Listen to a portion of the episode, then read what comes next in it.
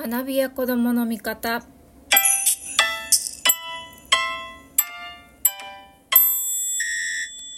こんにちは。学びや子どもの味方の深松ひろ子です。えーとですね今日はあの昨日ちょうど雨雨じゃない雪が降って結構な大雪まあ東京にしてはですね。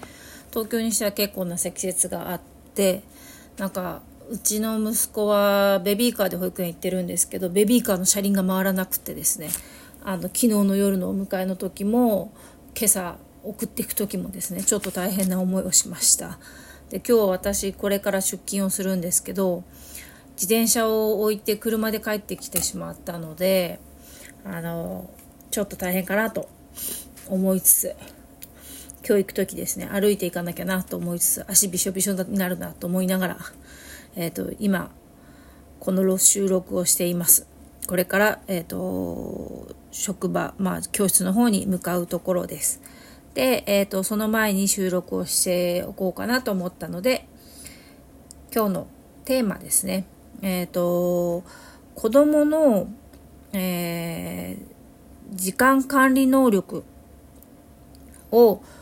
向上させる方法を知りたいというご質問ですね。お困りごとですね。なんですけども、これね、大人も本当に子供について悩むことって大概が大人についてもあの考えることだったりしますよね。でも、えーと、時間管理能力って大人になってからいきなり本当にやろうと思ってそれまでずっと時間に無頓着だと困ることって本当に多いのであのこれは小さいうちからあの最初の段階だけでもやっておくといいかなと思います。でその最初の段階ってどういうことかっていうと時間感覚を覚えるってところですね。あの大体5分ってどれぐらいなのかとか、まあ、1分ってどれぐらいなのかとかそういう感覚ですね。であまりこれについてあの1分ってどれぐらいかって数えてまあ、心の中でね60秒数えても結構差が出ちゃったりとか数えないでいたらそれこそもっとあの違いが出ちゃったりするんですけど今私は収録しながら何分何秒って表示が出てるのでまだ喋りやすいんですけどこれ3分であの話しなさいって言われたらあの何の表示もなかったらそれは難しいわけですね。練習が大人でも必要なわけです。なので子供も言わずもがなですね。なので、あのまず、あの例えば朝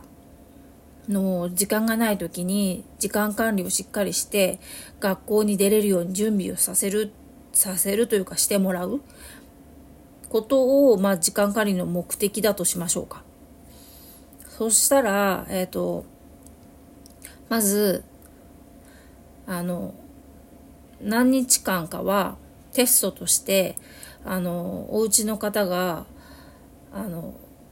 ストップウォッチとか持ってですね何に現状何どんなことをするのにどれぐらいの時間がかかってるかっていうのを計測して記録してきます。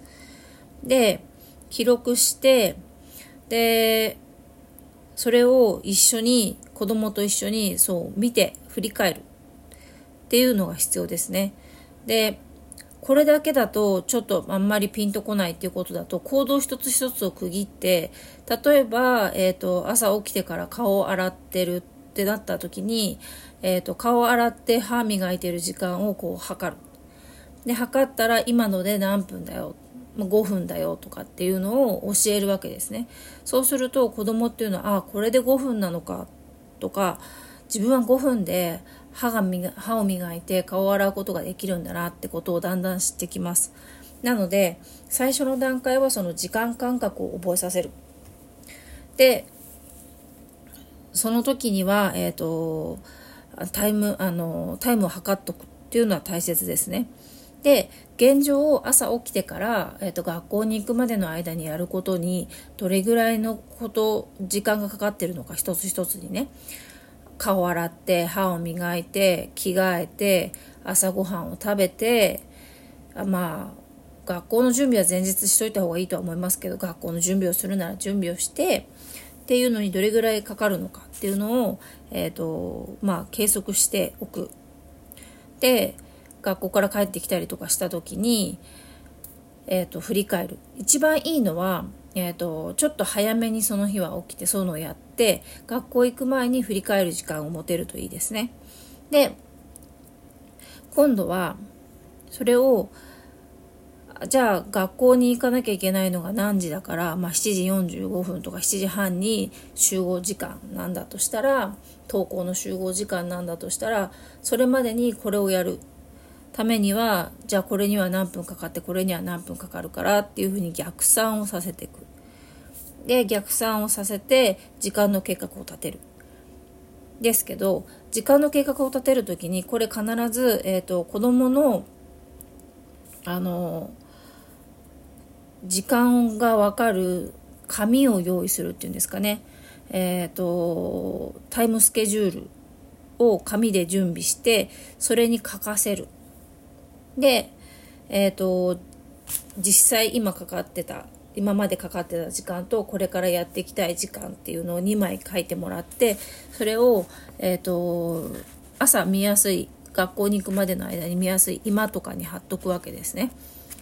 でえっ、ー、と何分だよ？で何分に、えーと、歯を磨いてとかってなったら「はい何分になったよ？歯磨きに行ったら」とかっていうふうにお家の方が声かけをするっていうのをちょっとずつやっていく。でそのうちにあの子どもたちはあのその順番も思えますし順番覚えてくるとあの時間っていうのはだんだん早くなってくるのであもうそろそろ歯磨かないとなとかあのもう着替えないといけないんだなとかっていうのはだんだん分かってくるとは思います。で、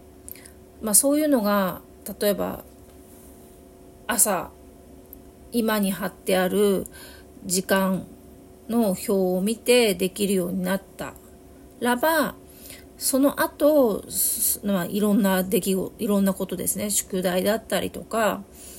あのお出かけの準備だったりとか遊びに行く時の時間管理だとかっていうのを、えーと、ちょっとずつ広げていけばいいかなと思います。で時間感覚を覚えさせるっていうのは何度もあのいろんなことをやるときに時間を計るっていうのはやった方がいいと思います。じゃあこれで毎回あのストップウォッチを持ってろとは言いません。でまあご飯についてはゆっくり食べさせたいなっていうところあると思うのでご飯についてあの何分食べたこれはね30分で食べ終わったねとかっていうのもちょっとかわいそうかなとは思うのでお風呂ですとか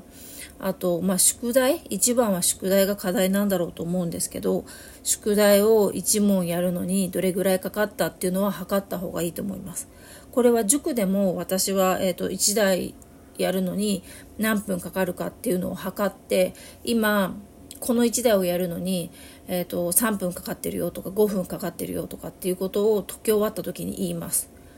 でそうすると結構子どもの中では「そんなにかかってる?」とか「あそんなもんなんだ」とか結構思いのほか早くできたなとかっていうふうに時間と自分の出来具合についての感覚っていうのがつながってきます。そうするとえーと、今度はたあの私の方からじゃあこの問題は3分で解いてねとかってやります。で3分が長いのか短いのかっていうのがだんだん分かってきます。だからあの例えばこの問題3分で解いてねって言っても子供からしたら「えー、そんなの短いよ」とかっていうまあクレームが出てくるようになったりします。そしたら、えーと、大体覚えてきたっていう証拠です。でじゃあ何分欲しいって聞いてみます。えーと、そしたら、まあ5分はいらないけど4分、4分は欲しいかなとか4分半は欲しいかなとか言い出します。ま、ここまで来たら時間感覚は結構身についてます。で、えーと、その後で時間管理能力をつけるっていう話になってきます。でその後になってきた時にはあの PDCA を回すように計画を立ててその計画を振り返ってその計画要するに時間管理ですよねに無理がなかったかどうかっていうのを振り返る時間をあのお家の方とか一緒に持ってもらいますそうするとあのその時にスケジュール帳をぜひともお子さんに持たせてあげてください。で何かの時にはアラーム機能がすぐ使えるようにタイマー機能がすぐ使えるようにそういったものあのキッチンタイマーでもいいのでそういったものを渡してあげて日常的に使えるように勉強の時なんかは特にですね使えるようにあの身近に置いておいてあげてくださいそうするとあのちょっとずつ自分で自分のかかってる時間を気にしてあの動けるようになっていきますのでであのどうしても時間感覚がわからないっていう発達上の問題の子もいます。でその場合は、えーと、一朝一夕にはいかないですしあの素人だけの判断といいますかあの努力ではうまくいかないってことも多いのでそれはあのしっかりあの教育相談所に行ってですね相談をして療育というのを受けるという選択をぜひとも取ってください療育の中であの時間についての能力をできる限り身につけていくっていう方法がありますのでその発達的問題の場合は別ですね。で実際塾でも、えーと、スケジュール帳だったり PDCA 表だったりを渡して、えーと時間管理をさせてます。で振り返りをさせるっていうのが大切ですね。これで時間は足りたのかえーと、この時間でよかったかっていう時間を必ず取るそうしているうちに時間管理能力っていうのは少しずつ向上してくると思いますなのでまずは時間感覚を覚えさせるところからあのじっくり取り組んでみてください今日はちょっと早口でお話ししましたがいかがだったでしょうか？えーと、と時間管理能力これ大人にも使えますので是非チャレンジしてみてください寒い日が続きますので皆さん体に気をつけてください。